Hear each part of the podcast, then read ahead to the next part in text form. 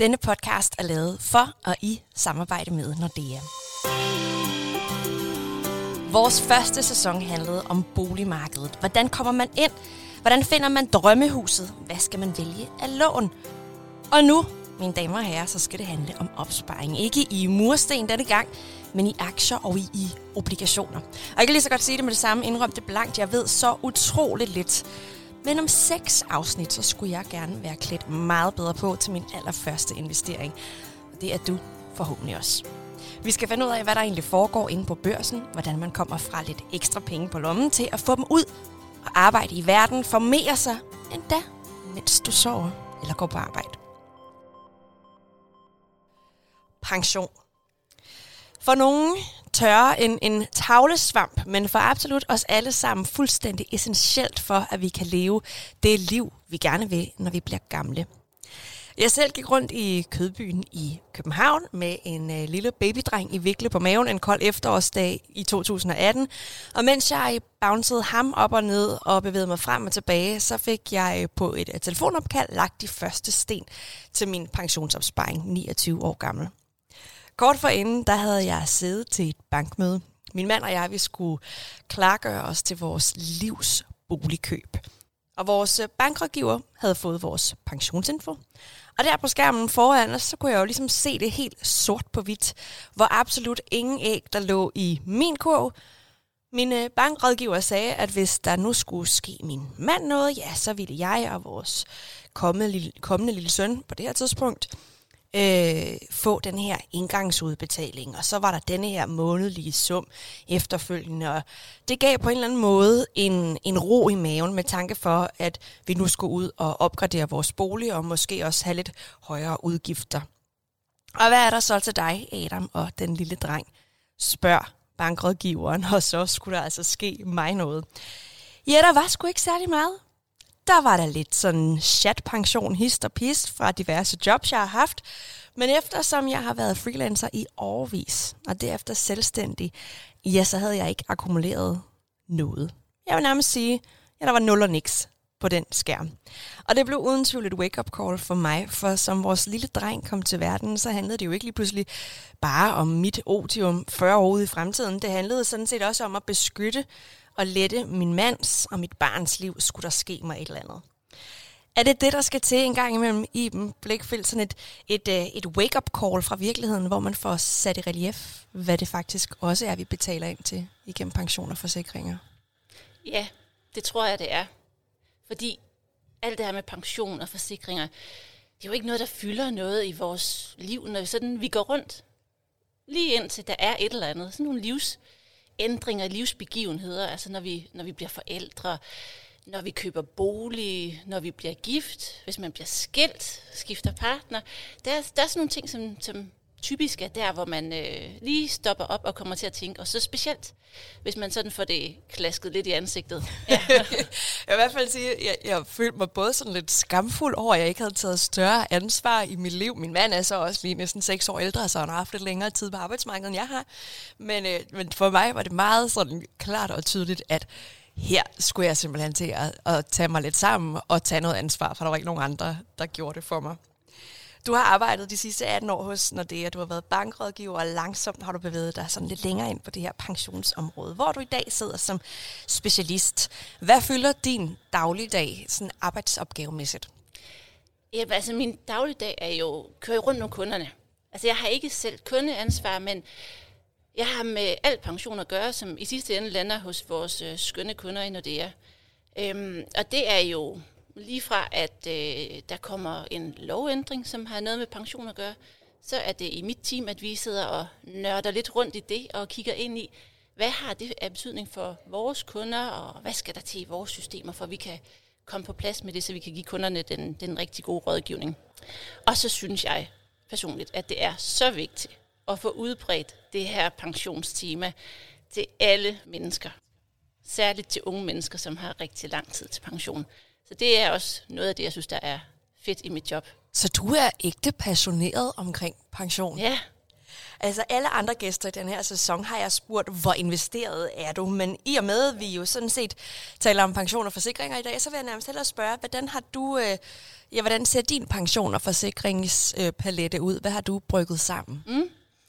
Jamen, øh, jeg har en øh, firmapension gennem mit arbejde, hvor jeg har øh, en pensionsindbetaling. Den lander i Velliv, som er et forsikringsselskab, hvor vi har vores øh, øh, firmapension tilknyttet. Der indbetaler jeg på forskellige typer pension.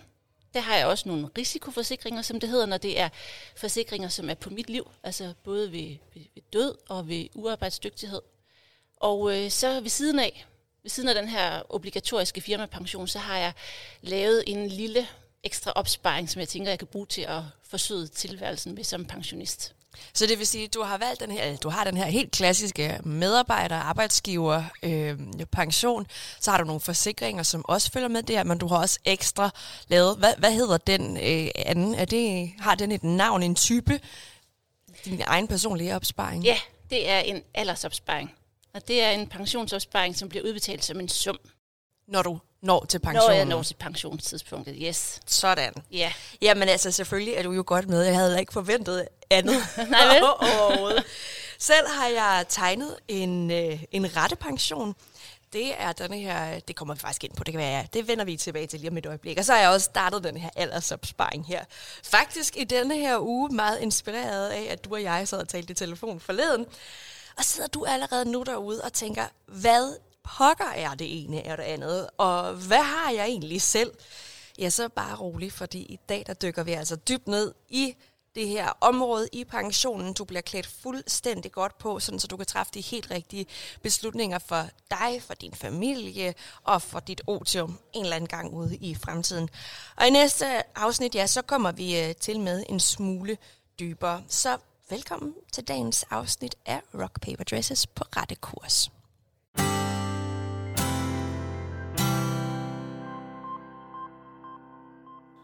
Iben, pension. Hvorfor er det så hamrende vigtigt et emne, at vi har dedikeret to ud af seks afsnit øh, af den her sæson til området? Det er det, fordi at det er rigtig vigtigt, hvordan vi lever vores liv. Det er det nu. Men der venter altså også en fremtid som senior, når vi kommer op i 60'erne eller 70'erne, eller hvornår vi tænker, det er vores tur til at, at gå fra. Øhm, og så synes jeg, det er utrolig vigtigt, at vi på det tidspunkt har en høj grad af fleksibilitet og frihed til at kunne forme det liv, som vi godt kan lide. Fordi alt andet lige, det jeg godt kan lide i dag, det kan jeg formentlig også godt lide, når jeg bliver ældre. Men vi bliver jo også gamle. Altså, det er jo ret mange år, vi faktisk skal øh, have løn til os selv, om man, om man vil, men uden vi egentlig får løn nogle steder fra. Altså, når vi bliver gamle og går på pension, så er der jo de penge, der ligesom er. Og hvorfor er det så, at øh, pension hænger så uløseligt sammen med investeringer, som vi jo indtil videre har talt så meget om i den her sæson? Ja, og det er jo fordi, når man taler investering, så handler det jo i udgangspunktet om to ting. Det handler om, hvad tør jeg? Altså den her risikovillighed, hvad, hvad man sådan er, er rustet til. Og så handler det om, hvor lang tid har jeg? Og når det kommer til pension, så er der jo lang tid. Så har du en, en lang tidshorisont, og så er det ben jo på plads. Og derfor er pensionsmidler bare rigtig, rigtig gode penge investere for. Så det vil sige, de penge, jeg sætter ind på min pension, øh, den, dem, dem forvalter min pensionskasse og investerer. Så de er jo på den måde også investeret og ude at arbejde i markedet. Ja, det er det. Men hvad er, hvad er det egentlige problem? Altså, hvorfor, hvorfor er det, at vi danskere ofte betegner det her område som kedeligt, eller som det tager vi på et andet tidspunkt? Eller hvad, hvad, hvad, hvad er der med os? Jamen, jeg er ret overbevist om, at det handler om, at der simpelthen bare er for lang tid til. Altså, når man sidder måske er i starten af 30'erne, eller noget af den stil i 20'erne, i 40'erne også for den sags skyld, så er der bare rigtig, rigtig lang tid til, at jeg fylder 68 eller 69, eller hvad det måtte være. Jeg kan måske have svært nok ved at forestille mig, hvad skal der ske i næste uge. Og så det her med at tænke 30 år frem i tiden, det, det er jo næsten umuligt. Og så kan man jo godt tænke sådan lidt, oh, om jeg gør det i dag eller i morgen, det er jo ligegyldigt, det er det også. Men det er ikke ligegyldigt, om du gør det i år, eller næste år, eller næste år igen. Mm. Fordi det handler altså rigtig meget om at komme i gang. Så vi lider simpelthen af sådan en, en evig ungdoms... udødelighed, selvom jeg i hvert fald også er, er trådt ud af den gruppering. Altså, vi, vi tænker, nå ja, det rammer ikke lige os forløbig, eller hvad ved jeg. Det er sådan ude på et tidspunkt, hvor vi har flyvende biler, og yeah. hvad ved jeg. Hvordan ser det så ud øh, for langt de fleste af os? Altså, kan vi tegne sådan et generelt pensionsbillede herhjemme? Jamen, der er jo mange ting, der, øh, der, der spiller ind, fordi altså, som dag i dag, så har vi jo en folkepension. Og folkepensionen, den er jo på 77.000 om året før skat. Sådan 6400 om måneden før skat. Det svarer nogenlunde til sådan en udeboende SU. Men når det bliver vores tur, så er der jo ingen, der ved, hvordan den ser ud. Nej, fordi de har jo en tendens til både at rykke alderen ja. og måske også skrue på beløb, når der var jo også engang noget, der hed efterløn, som man mm-hmm. nu har mhm. afskaffet, og mm, ja, der kan ske ret meget, når, ja. når politikerne skifter turnus hver ja. fjerde år. Og så er det bare vigtigt, at man sådan har klædt, altså selv er klædt på til det. Jeg har øh, et hold svigerforældre, som øh, fylder 60 her i år. Og øh, de havde, da de startede med at indbetale til efterløn, da de var omkring 30 år, der forventede de, at de kunne gå på efterløn, når de var 60, og så kunne de blive folkepensionister, når de var 65. Det vil sige, at de kunne få efterløn i fem år. Det, der venter dem nu, det er, at de kan blive efterlønner, når de er 64, og så kan de få det i tre år, indtil de er 67. Mm, så det hele er forskubbet sig en smule ja, for dem. og rykket lidt. Altså, de har så kun tre år. Mm. Men der er jo ingen, der siger, at man ikke kan stoppe. Men det kræver så bare, at du selv har lavet noget opsparing ved siden af. Så på den måde, så tænker jeg også, det kan være svært lige at vide præcis, hvad er det, jeg skal sigte efter. Men det er i hvert fald vigtigt at sigte efter, sigte efter at, der er, at der er nok. Og det kan vi altså sagtens hjælpe med at prøve at kigge ind i, hvordan, hvordan ser billedet ud. Og, men hvordan finder man ud af det? Hvordan finder man ud af at vurdere, ja. om nok er nok? Men, altså, øh, jeg, jeg har i hvert fald svært ved at forestille mig, at, at, jeg, at jeg er lige så glad for at gå ud og spise og drikke kaffe til den tid, eller øh, går jeg ligesom min far morgen, ikke en særlig stor garderobe, hun har meget af det samme tøj, jeg er blevet sådan en sparsomlig type. Det er jo svært, synes jeg, at forestille mig, hvordan jeg er til den tid. Det er sindssygt svært, og det er jo det. Og, altså, din farmor var sikkert heller ikke, som du er, da hun var på din alder. Mm. Men altså, og det er jo, og det, er jo det, det der med at, at se sig selv. Men, men det er nok et meget godt billede, det der med din farmor. Altså hvis man sådan lige prøver at, at, at tage sig selv, gøre sig selv lidt ældre. Tænke på nogen, man kender forældre eller bedsteforældre, som er gået på pension. Hvordan lever de? Mm. Lever de godt? Og hvad er så årsagen til det? Eller tænker du, at det være fint, hvis der var lidt mere forskelligt tøj i garderoben? så skal der måske noget, noget ekstra til. Der er også, nogle gange så er der på, på Snapchat sådan et, et filter, hvor man kan gøre sig selv ældre. Ja, ja. you know. ja. Oh. Ja. Ja, det rammer os jo alle sammen. Ja, og mm. det er meget sjovt at kigge på, men i virkeligheden, så er det jo måske det, man skulle prøve at gøre. Mm. Så her er jeg som lidt ældre, og nu står jeg med 100 kroner i hånden. Skulle jeg måske prøve lige at smide dem lidt den vej også. Men der, jeg tror også, der er sket meget fra, fra sådan generation til generation. Mm. Nu kan jeg jo se på min farmor, som lever et, altså hun er også født i 30'erne, hun lever et relativt øh, sparsommeligt liv. Øh, hvor min far, han øh, har jo for nogle år siden købt båd, som er en hamrende dyr hobby, mm-hmm. men det er hans liv sådan, han, nu har han knoklet hele sit liv, den båd der, han har købt en lille båd, og elsker at gå og dimse med det, og han går snart på pension, ikke? Inden for et par år han skal jo ned og rode ved den båd, og så skal der et nyt sejl til, og så skal der nogle nye gardiner op, og hvad ved jeg. Det er et helt andet. Jeg kan godt fornemme forskellen fra den ene generation yeah. til den anden.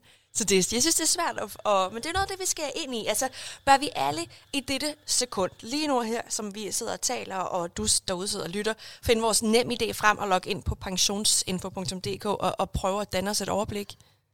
Det er en god idé at gøre. Fordi stedet at starte, det er jo med at se, eller først skal man tænke, hvad, det, det jeg godt kan lide i dag, det kan jeg sikkert også godt lide til den tid. Alt andet lige. Og hvor er jeg så i dag? Og mm. hvordan ser min pension egentlig ud lige nu? Mm. Fordi der er jo rigtig mange af os, som har en god grundlæggende pension gennem noget firmapension. Der er også mange, der ikke har. Men prøv lige at kigge ind i, hvordan ser det egentlig ud for mig lige nu og her? Og hvad skal der så eventuelt til for at, at komme det sidste stykke vej? Og hvad har jeg mulighed for selv at gøre? Der skal man jo huske, at lidt har også ret. Man behøver jo ikke at skulle lægge 5.000 kroner om måneden på en pensionsopsparing. Det tænker jeg ikke, der er mange, der kan. Mm. Men det kan være, at man har et par hundrede kroner, man kunne gøre noget ved. Mm. Og det er alt sammen noget, der hjælper. Fordi når der er mange år til, så er det altså den her snibbold-effekt, den ruller og ruller, og pengene er investeret, det har I talt om tidligere, det giver forventeligt et afkast, som arbejder for os, og arbejder for vores ældre jeg, kan man sige. Hvilket syn, hvis vi nu logger ind på pension, pensionsinfo, altså hvornår skal vi være bekymrede over det, vi møder derinde? Du skal ikke være bekymret. Det er der ingen grund til, fordi tingene er, som de er. Men det kan være, at man tænker, det ser rigtig fint ud, så behøver jeg måske ikke gøre så meget mere. Det kan også være, at man sådan tænker, Nå, i forhold til, hvis jeg prøver at sammenligne med min indkomst i dag, så er der et stykke derhen, og hvad er det egentlig, jeg ikke vil, når jeg bliver pensionist? Og så er det, at det måske giver god mening lige at øh, sende den her pensionsinfo til sin bankrådgiver og øh, tage en smut forbi og få lavet et billede, hvor der er lidt sammenhæng imellem, hvad er det, jeg gerne vil, og hvad har jeg allerede, og hvad skal der til? Og så er det så rigtig vigtigt, og her kommer en løftet pegefinger, at man så gør det, og ikke venter til i morgen. Ligesom med investeringerne. Ja. Gør det.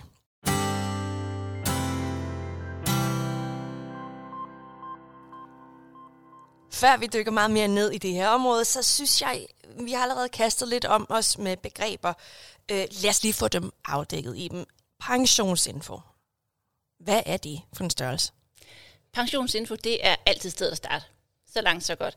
Pensionsinfo, det er øh, en side, hvor du kan logge ind, og hvor alle dine pensioner er samlet. For det kan jo godt være, at du har haft jobs forskellige steder, hvor du har lidt klat pension. Var det ikke også det, du selv jo. sagde, du havde? Ja, og det er der mange, der har. Og det kan man jo godt sådan lige glemme, hvad det jeg har. Men der kan du simpelthen finde det hele. Der vil også, hvis du har en firmapension, så vil den også fremgå. Og der vil den sådan fremgå med den indbetaling, der er i dag.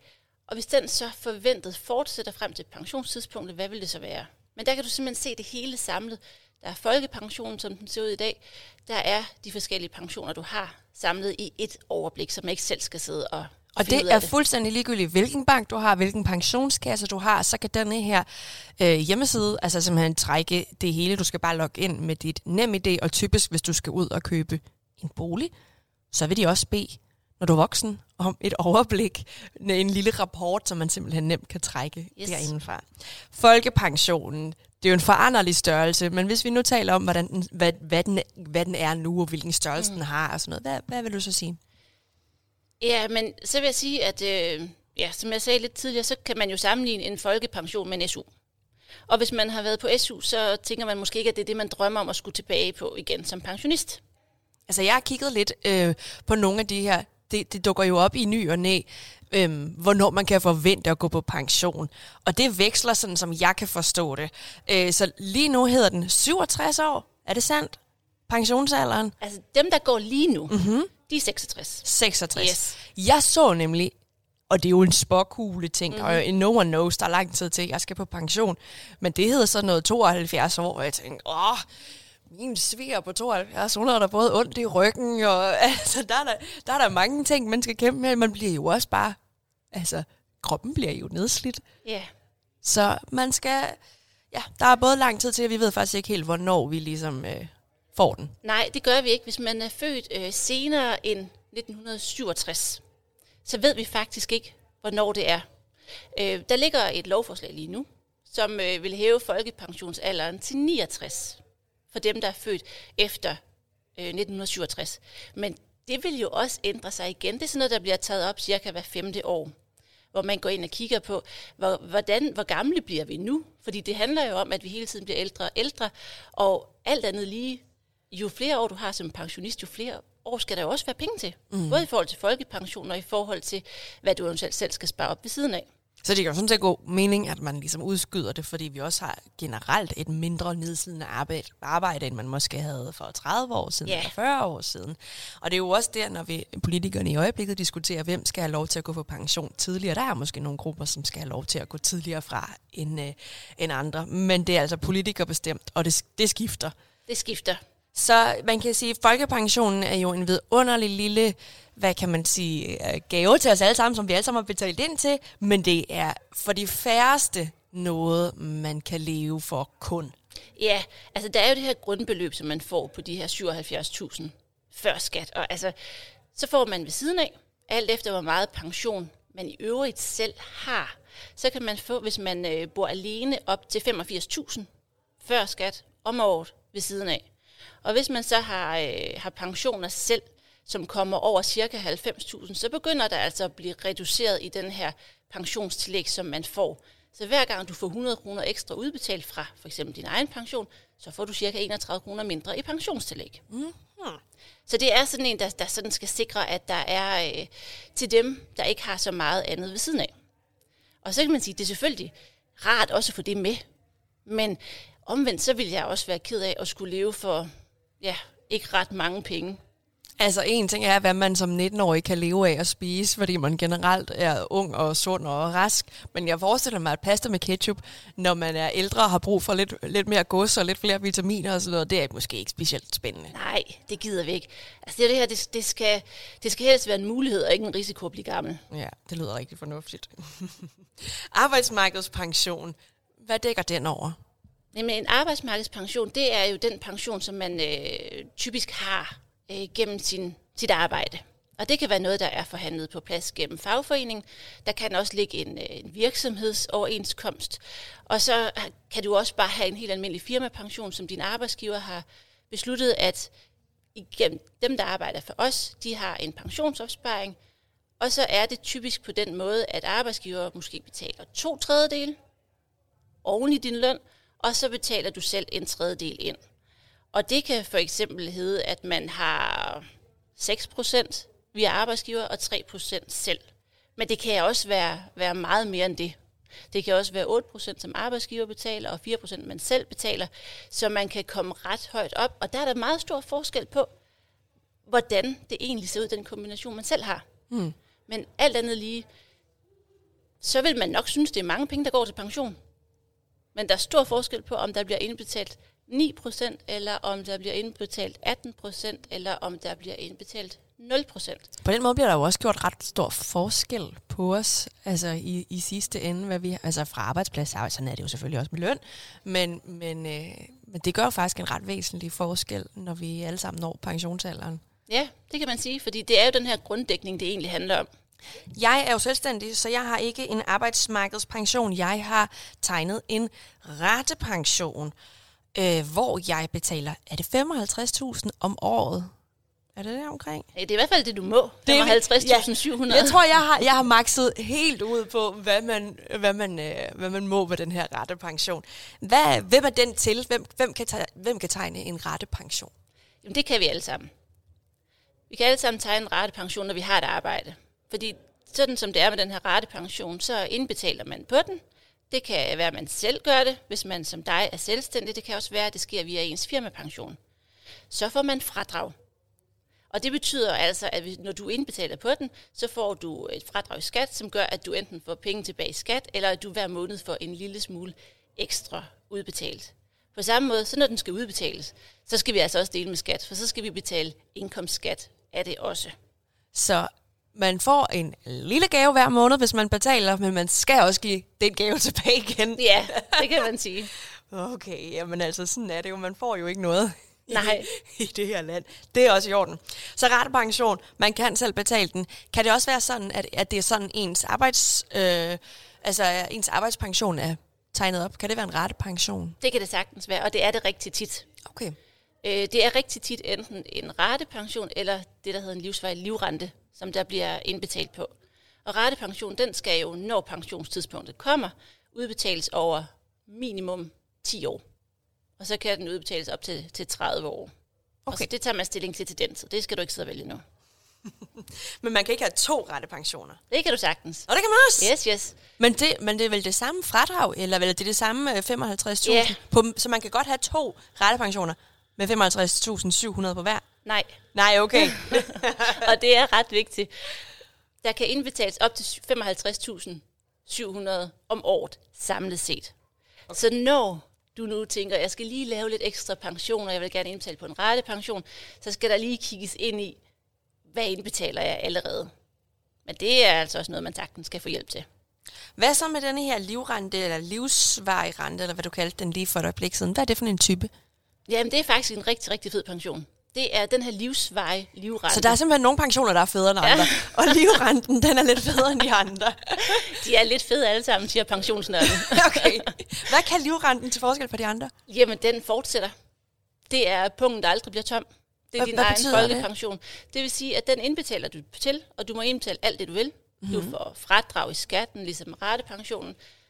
Når så pensionstidspunktet kommer, og den starter udbetalingen, så er der regnet ud, alt efter hvor stor pose penge jeg har samlet sammen, hvad vil det give mig i livsvarig udbetaling? Så det hvis, hvad nu hvis jeg bliver ældre end det, der er på kontoen? Ja, Forstår men, ja, det forstår jeg godt, og det er et rigtig godt spørgsmål. Og der har, øh, det er sådan en livsvarig livrente, det er jo egentlig lidt et forsikringsprodukt. Ja, det lød næsten ja. sådan. Nu kan jeg godt fornemme. Ja, og øh, det er øh, sådan nogle aktuarer og rigtig skarpe matematiske hjerner, der sidder og, og regner ud i forhold til, hvad den gennemsnitlige levealder, og hvornår starter man udbetaling, og hvad regner vi så med, at der vil skulle være i udbetaling til den enkelte. Så hvis det er sådan, du egentlig slår gennemsnittet, så er du vundet. Så man får simpelthen penge øhm, gratis. Hvis jeg bliver gammel nok, så får jeg penge, jeg ikke har indbetalt i Det princippet. gør du, ja. Fordi man så ligesom, ja det er som du siger, en forsikring, som man er en masse mennesker, der ligesom har betalt ind. Mm. Nogle vil øh, altså tage fra før tid, og andre ja. overlever så. Og så tænker du måske, hvad så, hvis jeg ikke bliver så gammel? Og så er der altså typisk, øh, enten så kan man, altså når pensionstidspunktet kommer, så kan man måske tænke, jeg er gift, eller jeg har en samlever, og hvis jeg nu ikke er her, så vil jeg gerne have, at han eller hun fortsætter Er udbetalingen. det det, man kalder de begunstigede? Nej. er det det? Ja, til dels. Okay. Og for man kan også sætte på, at jeg vil gerne have, at i hvert fald så kommer der en sum penge ud, mm-hmm. hvis jeg ikke overlever at blive for eksempel 75 år. Det er, det er de her beregninger igen. Og så kan man sige, hvem er det, jeg gerne vil, vil have for de penge så? Og det kan være alt fra kattenes hjem til øh, ens partner eller børn. I princippet kan man selv dedikere.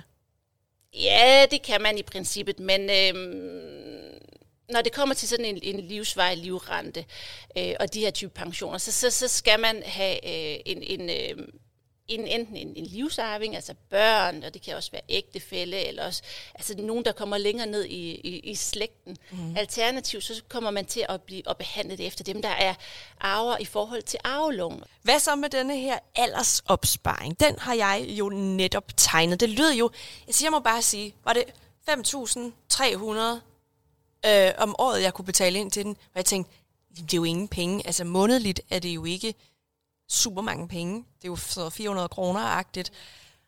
Kan det overhovedet blive til noget? Kan det overhovedet give mig noget? Ja, det kan det. Øh, men jeg kan godt forstå, at du tænker, som du gør. Og der er nok mange, som tænker, "Ah, det er jo ligegyldigt. Ja, fordi jeg tænker da, så venter jeg tre år, jamen så kan jeg da godt måske have sparet de 15.000 op og sat dem mm. ind på det tidspunkt. Problemet er måske, det glemmer man, eller det får Ja, man ikke gjort. Det er nok lige præcis det.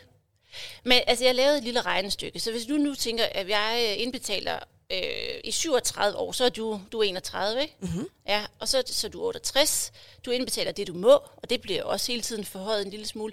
Så er du faktisk omkring 200.000 til at stå Til den tid. til den tid. I rene penge, jeg har sat ind. Ja, som du har sat ind. Og de, dem skal der ikke betales skat af. Og pengene skulle jo også gerne vokse og blive til mere. Og hvad er det? Bliver de investeret, eller er det renter, der tilløber?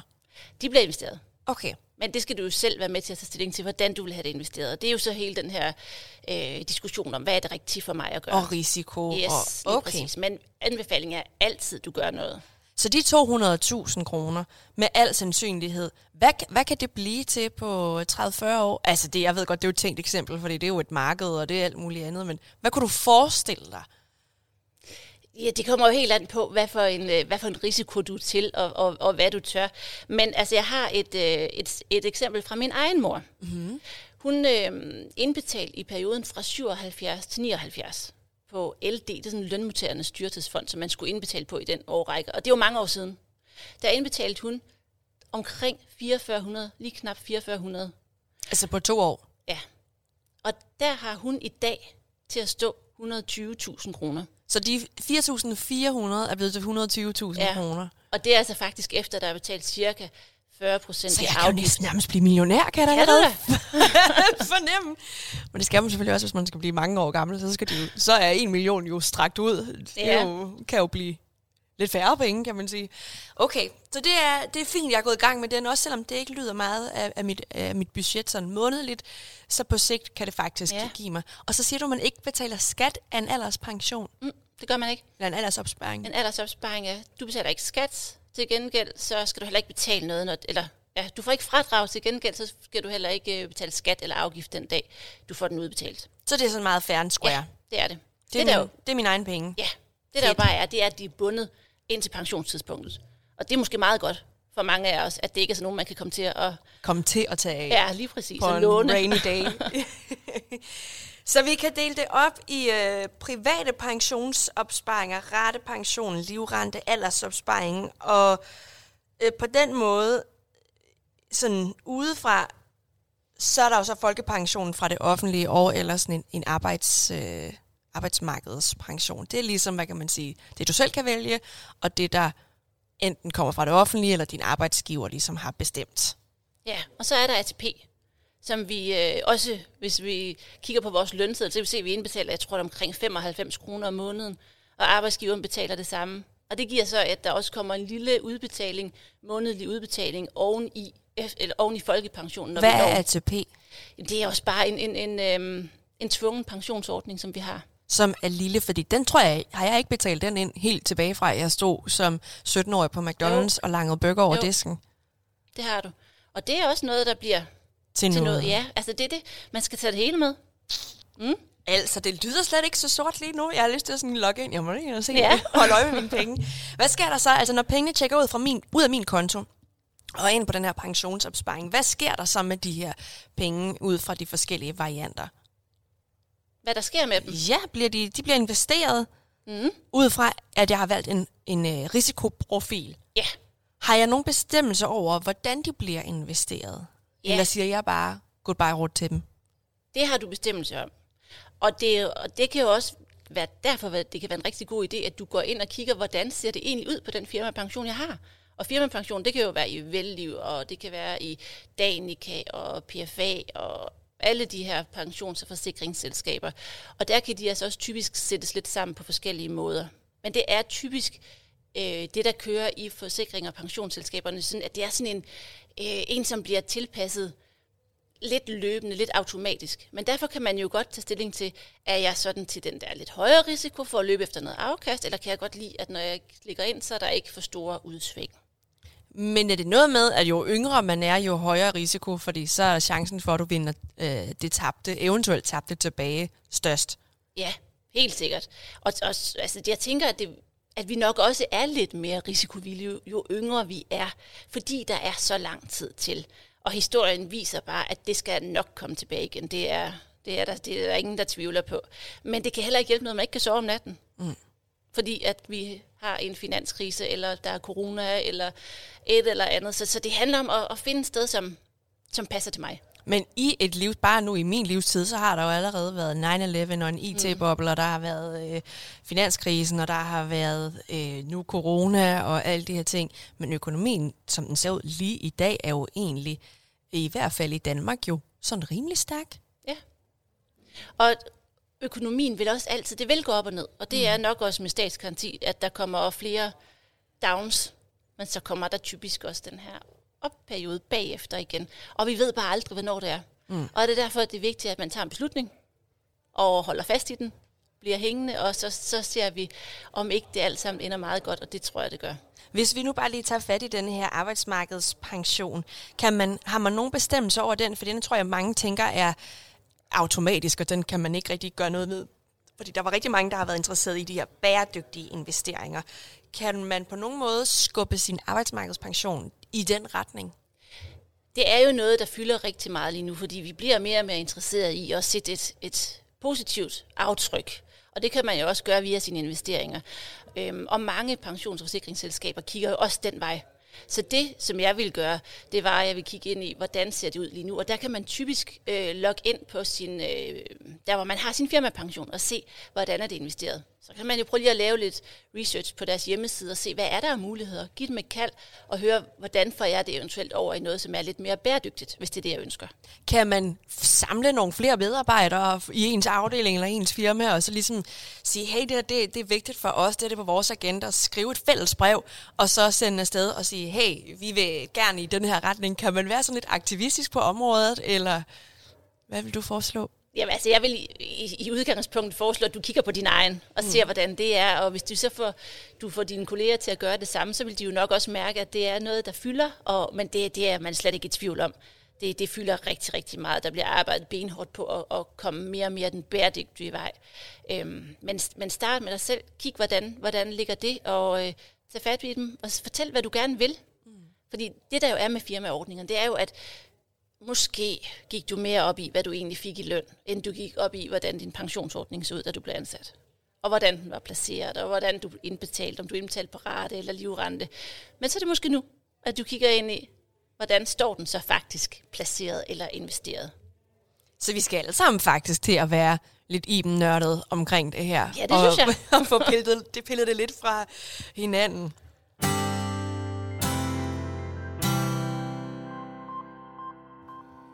langt de fleste af os er arbejdstagere på øh, arbejdsmarkedet og vil måske typisk som en del af vores overenskomst få en eller anden form for pension med som en del af vores løn. Men hvordan vurderer jeg i dem, om det er nok, jeg har fået med i min aftale? Altså det synes jeg jo næsten er det mest abstrakte at forestille sig, hvad, det har vi jo nævnt før, hvad de her penge bliver til på 40-50 år. Hvordan vurderer jeg, at der er nok? Jamen, det er jo svært at vurdere, før du sådan ligesom har kigget ind i, hvad kommer det til at give. Men altså, jeg tænker, du skal da gerne op og have en 15 procent. I alt? Med det, man også selv lægger ind? Nej, så skulle du måske nok lidt længere op, tænker jeg. Okay, så... Ja, der skal ret meget til. Altså, hvis du, altså, hvis du, hvis du sådan prøver at tænke, hvis du tager din øh, indkomst i dag, mm-hmm. og så, altså nu, nu laver jeg bare sådan et helt forregnet eksempel, uden skat og alt det her. Men hvis, du nu, hvis nu man tjener for eksempel 400.000 om året, mm-hmm og man regner med at være pensionist i 20 år, så kan man jo prøve at sige 400.000 gange 20. Så det er cirka 8 millioner, der skal spares op. Og så ved jeg godt, at sådan kan man ikke bare lige stille det op. Men det er altså ret mange penge, der skal finansiere øhm, vores liv. Det er dyrt at blive gammel. Ja, det er det. Det er dyrt at være ung, og det er dyrt ja. at få børn, og det er dyrt at blive gammel. Ja. og derfor så er det også bare rigtig fedt, at der er så mange arbejdsgiver, som har noget firmapension med. Fordi det er bare med til at give den her bunddækning. Og så skal du måske selv spæde lidt op. Og det kan jo godt være, at det ikke er alle faser i livet, man kan gøre lige meget. Men bare man sådan lige har det, har det i baghovedet. Så man skal ikke bare tage til takke med den arbejds, øh, altså den pension, man får gennem sit arbejde. Man skal faktisk altså ikke tage stilling til, om man forestiller sig, at det er nok. Øh, hvornår taler man så om en decideret god pension? Altså, hvornår skal man i en lønforhandling være sådan, Nå, det er fedt, det var, en, det var en god pension, jeg har igennem mit arbejde. Jamen der tænker jeg, at hvis du kommer op sådan på en 15-18 procent, så, har du, så begynder du at have en god pension. Og der det, har du en god pension. Og det siger du igen, er det, er det det, man får af arbejdsgiveren, og så lægger man selv nogle procent? Nej, Nej men Ej. det er inklusiv. Ja, altså det er, der betaler du så typisk en tredjedel ind selv, og så har arbejdsgiver betalt to tredjedel, så du så lander 12 der. og 6 procent for eksempel? Det være, ja. Og så skal du måske lægge lidt ekstra oveni selv. Men du skal lægge mindre op, jo mere du får. Så hvordan ser denne her gyldne mellemvej ud imellem de her kombinationer, altså der både er en rette pension, og der er en øh, livsvej livrente. Hvad er den solide bund, altså, man kan bygge op? Ja, altså den, øh, det er lidt af det hele. Den solide bund, det er din folkepension, hvordan den så ser ud. Og så er det den her livsvarige livrente, som sikrer en bunddækning. Som sikrer, at ligegyldigt om du bliver 110, så er der penge nok. Så har du også ratepensionen, som sikrer dig en måske lidt større udbetaling, så, fordi den skal ikke deles ud over så mange år, så måske løber i 10 eller 20 eller 15 år. Det tager du stilling til på pensionstidspunkt, alt efter hvordan dit liv ser ud, hvor frisk du er. Fordi alt andet lige, så kan det jo godt være, at det måske er de første år, man gerne vil mest. Der hvor din far skal bruge flest penge på båden. Alt andet lige. mm-hmm. Og så giver det rigtig god mening at have den her aldersopsparing, som kommer som en sum. Fordi det er den, du ingen restriktioner har på. Det er den, du selv bestemmer, hvordan skal bruges. Du kan vælge at få det hele udbetalt på én gang og tage på en jordomrejse. Du kan også vælge at få det udbetalt lidt mere drøbvis. For eksempel, at der kommer en, en årlig udbetaling. Så man kunne måske vælge at betale sit huslån, havde man sådan et ud med de penge, som man sad det billigere om måneden? Ja, det kunne man godt. Det er ikke sikkert, det ville være det rigtige at gøre. Det skal man have en rådgiver til at Ja. lige vurdere for en. Men det er jo faktisk en, en, en hel side for sig selv, fordi det her med pensionsopsparing, altså man kan sige, pensionsopsparing behøver jo ikke bare at være pensionsopsparing. Altså livrente eller rate eller aldersopsparing, det kan jo også være det, man har i sit hus. Det kan også være det, man har til at stå på penge, der ikke er bundet. Bare det sådan er, er øremærket til det. Og nogle gange, så kan det faktisk bedre betale sig at indbetale på pension, end det faktisk kan at betale af på sit huslån. Fordi de penge, hvis du, hvis du indfrier dit, dit boliglån, altså så kan du ikke komme til dem før du, til de her penge, før du sælger huset. Mm. Og hvis du nu godt kan lide at bo der, så var det måske ikke det mest rigtige at gøre. Så det er det der med, nu talte du selv om de der kurve, ikke? Ja, ja, det er en svær balance. Ja. Nu nævnte du det jo selv, så man kan jo både vælge de her klassiske pensionsformer, øh, altså øh, aldersopsparing og så videre, rettepensionen, og så nævnte du også selv, at man jo også kan sætte nogle penge i, altså at man også kan investere dem uden om de her gængse typer. Altså for eksempel sætte nogle penge i investeringsforeninger, købe aktier, øh, og selv ligesom konkret bestemme pengenes retning. Det er jo det, vi har talt om hele denne her sæson. Øh, er, er der nogle skattefordele, altså det ene mod det andet, altså at sætte pengene ind på min, på min øh, pensionsopsparing, eller i stedet for at sige, at jeg vil selv spare op til min øh, opsparing ved at putte pengene i en, øh, i en investeringsforening for eksempel? Ja, det er der, og øh, netop fordi, at altså, staten vil jo også gerne have, at vi sparer op på pensioner. Vi er også med til at tage lidt vare på os selv. Derfor får vi øh, det her fradrag, når vi indbetaler på, på ratepensioner, på den livsvarige livrente. Øh, men så får vi også, uanset hvad for en type pension vi har, det afkast, der kommer fra vores, de investeringer, der er på pensionen, dem skal vi betale skat af. Hver eneste gang vi tjener penge, så skal vi betale skat. Men hvis vi tjener nogle penge på det, der står, hvis du tjener penge på det, der står på din aldersopsparing, så skal du ikke betale nær så meget skat af det afkast, der kommer, som hvis det er noget, du ser stå i dit, investeret via dit helt almindelige åbne depot. Man betaler kun 15,3 procent i pensionsafkastskat, og det er altså det er meget lavere end det, du betaler, i, øh, hvis du investerer via, via frie midler. Så det kan altså godt give mening at gå igennem. Ja, og det er det, der også får snebolden til at vokse og rulle og tage vældig fart på. Så den sidste ting, lige på det her område, risikoprofil. Vi har nævnt det et par gange, når man så vælger en pensionsopsparing, så skal du ligesom vælge en lav, mellem eller høj risiko. Mm.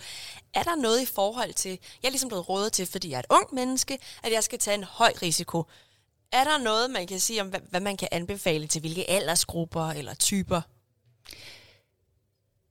Altså udgangspunktet er helt sikkert, at jo yngre du er, jo, jo højere risiko skal du løbe, og, og, og tør du formentlig løbe. Fordi det, den, det her ben, der hedder tid, tidshorisont, det vægter bare rigtig, rigtig tungt. Men, men jeg vil sige, det er også bare super vigtigt, at du har det godt hele vejen igennem.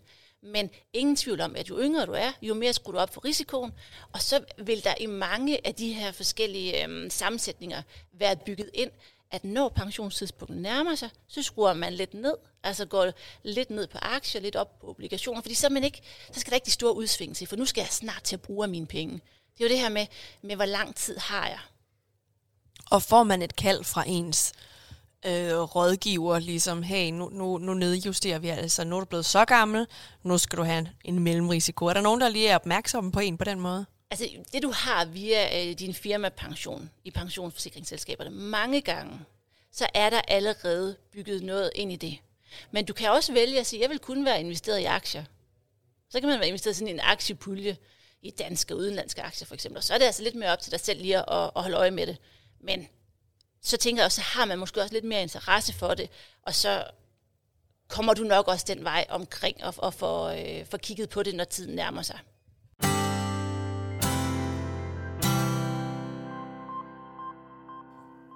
Jeg tænker også, Iben, at vi lige skal runde de selvstændige og freelancer, freelancerne i øh, landet, for i et fleksibelt arbejdsmarked, så bliver der faktisk flere og flere af os. Og vi får jo ingen anden pension, end den vi selv indbetaler til. Altså hvis du skal rådgive mig, en kvinde på 31 år, jeg har en overstået barsel og en til om hjørnet. Hvad er det smarteste valg for mig? Jamen det smarteste valg for dig, det er, at du gør noget. Altid gør noget. Og så kan det godt være, at du tænker, jeg kommer ikke til at have så stor indtægt, når jeg er på barsel. Så er det måske ikke der, du laver den store pensionsopsparing. Og det er også helt fint, bare du så kommer i gang bagefter. Det er nok den fælde, der faktisk tit er. Det der med, at hvis vi først stopper den gode vane, det kender vi fra andre ting, så kan det være frygtelig svært at, at komme i gang igen. Jeg blev jo selv rådet til af min rådgiver til at starte min, øh, min rette pension op med de her 55.700 kroner årligt. Øh, og så snart jeg havde overskud i min virksomhed, så skulle jeg betale det ind som ekstra pension. Øh, men han, han sagde også samtidig, at nu hvor jeg havde den her barsel foran mig, så gav det mening at prioritere økonomi og opsparing altså, øh, som det første øh, til den, altså til min barsel, frem for at tænke allerede på pension. Er det et råd, som giver mening for dig, Iben? Ja, det synes jeg. Fordi du har et liv nu og her, som også skal leves. Og øh, som sagt, bare du, bare du kommer i gang igen senere, så synes jeg, det er helt fint. Så man skal nærmest sætte en reminder øh, på den dag, man ja. er færdig med barsel i kalenderen, til at sige, hey, du skal lige ringe til dit pensionsselskab. Eller det var en god idé. Så man kommer i gang igen, ja. fordi det er ligesom den største, ja. den største fælde. Og så bliver vi også nødt til lige at tale lidt om de her forsikringer, fordi de er jo, de er jo lige så tæt forbundet til pension, som, som investeringer er. Altså, jeg synes faktisk, at det var noget af det allersværeste, altså de her forsikringer. Det tog øh, ikke særlig mange møder så kørte min øh, og så kørte min pension, med som selvstændig at få lov til at tegne de her gruppelivsforsikringer, de her forsikringer. Altså, hvorfor er det så svært for os selvstændige at få lov til at forsikre os? Jamen, øh, det er det heller ikke. Det kan bare nogle gange være lidt dyrt. Øhm, som, øh, jeg, jeg har jo en firmapension, og i Nordea der er vi rigtig mange ansatte, og så er der en, lavet en pakke til os, som øh, dækker noget pensionsopsparing. En del af indbetalingen går også til øh, forsikringer, der dækker ved død og ved uarbejdsdygtighed og kritisk sygdom. Og der er sådan forhandlet nogle gode priser og nogle gode vilkår på plads, fordi vi er så mange. Det er, sådan at det er igen de her regnehoveder, der sidder og, og kigger ind i, at så kan det godt være, at der er en, der stiller træskoen lidt før, men så har vi nogle andre, der fortsætter med at, at indbetale. Og der kommer du jo som selvstændig alene og siger, hvad kan jeg få? Så bliver det regnet på individuelle vilkår. Men der har øh, vi i Nordea via Velliv øh, det, der hedder en erhvervspension til selvstændig, og det har rigtig mange andre forsikrings- og pensionsselskaber, altså også, som simpelthen siger, nu ser vi så de her selvstændige som under et, som om de har deres egen firmapension, kan man sige. Og så er der lavet nogle rigtig gode vilkår for dem, både i forhold til dækninger og i forhold til priser. For ja, det er super vigtigt at have det på plads også. Du fortalte mig faktisk, det synes jeg var lidt vildt, hvis man tager 100 raske 30-årige, så vil en fjerdedel af dem være døde eller uarbejdsdygtige, når de fylder 60 mm. år. Det er jo ret sindssygt, og det er vel også derfor, altså nu sidder vi og taler om pension som det aller, aller vigtigste, men der er jo faktisk rigtig mange af os, som enten ikke når til vores pension, eller som på en eller anden måde vil være blevet altså, syge, øh, Øh, skadet på en eller anden måde, som gør, at vi faktisk ikke kan udføre vores arbejde. Og det er vel der, de her forsikringer er så hamrende vigtige også at huske at tænke med. Ja, det er det. Og det er nemlig det, og det er jo det, man ikke tænker, når man siger pension. Men, men i de her pensionsordninger, der er der netop typisk de her forsikringer med. Og man kan sige, det er vigtigt at være dækket på pensionstidspunktet. Det er vigtigt at leve nu. Men det er, det, og det er jo også vigtigt at, at, at leve hele vejen derhen til. Og hvis jeg ikke selv lever, så er det vigtigt, at min nærmeste har noget. Og derfor øhm, er det rigtig vigtigt, at, at jeg stiller mig selv spørgsmålet. Hvis nu, at det var mig, der ikke var kommet hjem fra arbejde i går. Der er jo altid nogen, der ikke kommer hjem fra arbejde. Det, det kan vi jo se i overskrifterne. Hvordan kunne jeg så godt tænke mig, at min mand og mine børn, de var stillet økonomisk i en situation, som måske var svær i det hele taget. Så kan det være rart at have en pose penge, der kommer. Så man siger, skal vi ikke spekulere på huset? Vi skal ikke have nogle økonomiske udfordringer lige nu. Og derfor er det vigtigt at tage stilling til det. Det er også vigtigt, udover at tage stilling til livsforsikringer, så er det også vigtigt at tage stilling til, hvis jeg af en eller anden grund ikke kan arbejde længere. Det kan jo være en ulykke, men det kan også være sådan noget som stress. Der er rigtig mange, der bliver lagt ned af stress, det ved vi alle sammen. Og så kan det være, at jeg i en kortere eller længere periode ikke er i stand til at arbejde. Og øh, der er nok ikke mange, der har baseret deres økonomi på, at det skal være dagpenge fra nu af og, øh, og fremadrettet. Mm. Øhm, Og så der vil, vil man kunne tegne den her tab erhvervsevneforsikring, som sørger for, at der kommer en månedlig indbetaling, som så stopper igen den dag, du måske er klar til at, at arbejde videre. Jeg endte jo selv med at få det, det bedste tilbud, øh, de bedste dækninger til den mest rimelige pris gennem min fagforening. Det havde jeg ikke sådan lige, lige forestillet mig, men det var sådan set den vej, det, det lykkedes bedst det var ikke nemt for mig, at jeg skulle jo sammenligne priser og, og dækningsgrader, også fordi når man så er selvstændig, så skal du selv tra- altså, træffe alle beslutninger, mm. så er der ikke en arbejdsgiver, der har valgt ligesom, en retning på nogen som helst måde. Og det var lige før, jeg, jeg simpelthen mistede pipet, øh, før jeg fik sat krydsedulerne på alle de her papirer. Hvad er det, altså, hvad, hvad er det præcis, vi dækker os ind over for, når vi tegner de her forsikringer? Det er, hvis der sker mig noget ja. i morgen, og så jeg måske ikke kan udføre mit arbejde. Ja, det er det. Det er ved, ved død, ved uarbejdsdygtighed. Typisk så kan man også have øh, en kritisk sygdom på, så hvis man får kræft eksempelvis, så kommer der en pose penge, som måske kan være med til at forsøge tilværelsen, eller ja, give lidt ekstra. Der er også det, der hedder en øh, børnepension, som sikrer, at der kommer en øh, månedlig udbetaling til mine børn, hvis jeg ikke er her mere. Det er jo måske den, der går til, at øh, de kan komme på efterskole, eller gå til ridning, og gøre alle de ting, som måske ville være lidt svært for far alene at kunne, øh, kunne have penge til. Og hvis man er nysgerrig på den, så kommer vi til at dykke meget mere ned i den i, uh, i næste afsnit. Øh, hvad er ligesom det vigtigste at have i baghovedet, når vi tegner de her forsikringer? Jamen ligesom det er vigtigt at forholde sig til, hvordan øh, ser min pension ud, ser den fornuftig ud, er den investeret fornuftigt, så er det også vigtigt, at du lige kigger igennem, hvor dækket er jeg. Fordi Typisk så er øh, grunddækningen måske sat til 40% af min løn, eller 60% af min løn på den her forsikring, der dækker, hvis jeg ikke kan arbejde længere, altså den, der træder i stedet for min løn. Og den kan man sætte op. Den kan man sætte op til 80% typisk. Øhm, og det kunne måske give god mening at bruge en lille smule ekstra penge, som så går fra pensionsopsparing, men som går ind og, og sørger for, at jeg får en en dækning. Og det kan du også finde øh, på pensionsinfo. Der er de her risikoforsikringer også med. Men, men, men min løn kan jo ændre sig. Altså, så fra jeg tegner min forsikring, så er, hvad, hvad for en løn bliver det så dækket ud, eller bliver, det, bliver, der, bliver der lagt til i beregningen? Jamen, altså, når det er via din firmapension, så vil, den, øh, så vil den følge den løn, du har til enhver tid. Okay. Men går man ind og tegner den sådan individuelt, så er det noget, du skal være opmærksom på, fordi så tegner du måske det, der svarer til 80% af din løn i dag, men tjener du så 200.000 mere, så skal du jo have den sat op. Mm-hmm. Og, det er, og det er vigtigt at kigge ind i. Og det er det her med risikoforsikringerne. Når man som I har været i gang med at, at kigge på bolig, jeg kan også høre, det er der, det ligesom er blevet et tema, mm-hmm. så er det bare så vigtigt, fordi det er der, vi går ind og kigger i, hvordan er det, vores økonomi ser ud? Hvordan er det, vores økonomi skal bære det her huskøb? Og der er vi afhængige af, at der er en eller to indkomster, øhm, alt efter hvad for en familiestruktur man har.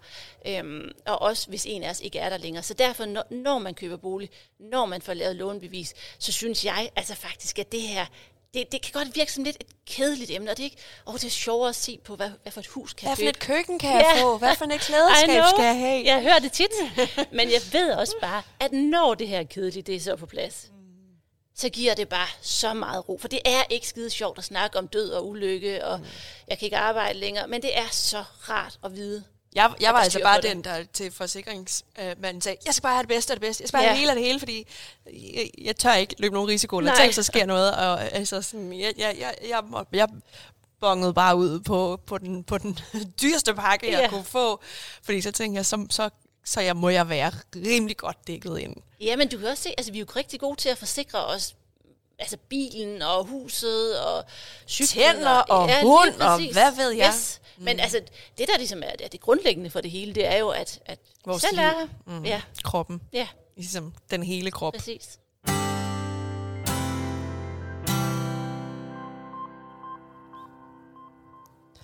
Før vi runder af og når til lidt lytterspørgsmål i dem, så kunne jeg godt tænke mig at få ridset et par gode råd op. Når vi taler frem og tilbage om pension, forsikring og de forskellige varianter. Øh, hvis du skal klæde vores lytter på med to gode råd herfra, hvad vil du så give dem? To gode råd. Så vil jeg sige, start med at kigge pensionsinfo. Start med at se på, hvordan ser det ud nu? Hvor er du nu? Både i forhold til, hvad for en retning du har lagt med din pension, men også i forhold til, hvordan du er dækket på de her risikoforsikringer. Altså hvis du enten ikke lever til pensionstidspunktet, eller bliver uarbejdsdygtig i kortere eller længere periode. Og så vil jeg sige, tag ansvar. Hvis det viser sig, at der ikke er nok, så gør noget ved det. Kom i gang. Det behøver ikke være det store beløb. Det kan også være et beløb, der ændrer sig. Det kan være, at øh, der er en lille overenskomstmæssig lønstigning på dit job en gang om året. Brug den.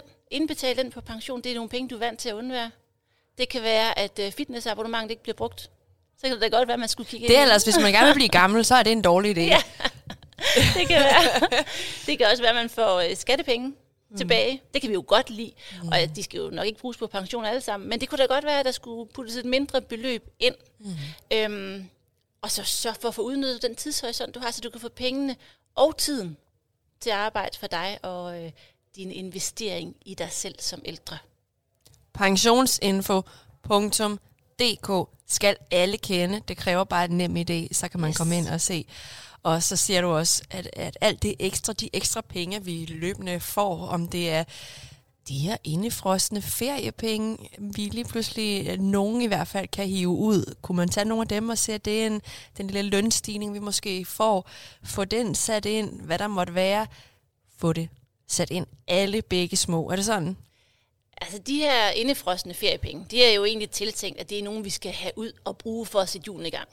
Så dem synes jeg jo egentlig, Så julen, når de først skal i gang om 40 år, så giver det ikke mening. Så det dem, dem skal vi måske lige, lige dem skal vi måske bruge. Dem synes jeg, du skal bruge til det, du har lyst til. I café og restaurant, ja. og hvad, hvad ved jeg. Men de der, du ved godt, hvis man får sådan en lille lønstigning, mm. hvad, hvor forsvinder den hen? Altså, hvad får jeg egentlig for det?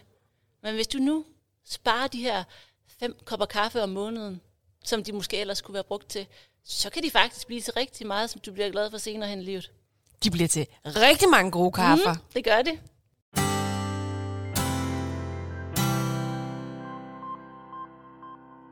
Vi skal til det. Det aller sidste, det er altså nogle lytterspørgsmål fra jer. Vi starter med Ditte Marie. Min pensionskasse har oprettet en bæredygtig linje. Bør jeg flytte hele min pension, eller kun lidt af den? Det skal du gøre, som du synes er rigtigt. Det har jeg ikke et rigtigt og forkert svar på. Fordi det er rigtig meget, hvad er det, der betyder noget for dig? Hvis du synes, at det er rigtig vigtigt, at øh, det er den vej, vi kører, og du godt kan lide at være med til at påvirke den vej, så kan det da godt være, at det giver mening at flytte det hele, eller, eller noget af det den vej. Men det er altså, det er, det er super individuelt. Søren spørger, hvornår skal jeg senest starte min pensionsindbetaling op? Lige så snart du kan. Det er det korte svar. Du skal gøre det, når du er øh, færdig med din uddannelse, når du er der i dit liv, hvor der måske er en lille smule overskud, og selvom det der overskud, det kan være svært at finde, det kan det nok for os alle sammen, måske hele tiden, så kan man måske lige prøve at kigge tingene igennem. Var der øh, et eller andet, som du måske godt kunne skære væk i en forsikring, der kunne blive billigere, eller et eller andet, så kunne det da godt være, at, øh, at det var der, man skulle, øh, skulle finde nogle penge. Men det er vigtigt at komme i gang, når man starter sit arbejdsliv. Så heller i går end i morgen. Yes. Nora spørger, hvilke forsikringer bør jeg tegne som minimum, og hvilke dækningsgrader, når jeg er selvstændig? Jamen altså, du skal jo tænke på, at øh, hvis du ikke er i stand til at arbejde, så er der jo ikke nogen, der øh, betaler dig penge. Hvis jeg ikke er i stand til at arbejde i en kortere eller længere periode, så får jeg fortsat løn. Men det gør du jo ikke som selvstændig. Og derfor er den her forsikring jo rigtig, rigtig vigtig. Og altså i udgangspunktet, så synes jeg jo egentlig, at man skal gå efter så meget som muligt af det, der ligner den løn, man har i dag. Men øh, det, det er også noget af det, der er rigtig vigtigt at få rådgivning omkring. Øhm, men det er øh, fedt at få sådan et spørgsmål. Det er dejligt, at øh, det er noget, man, øh, man tænker over.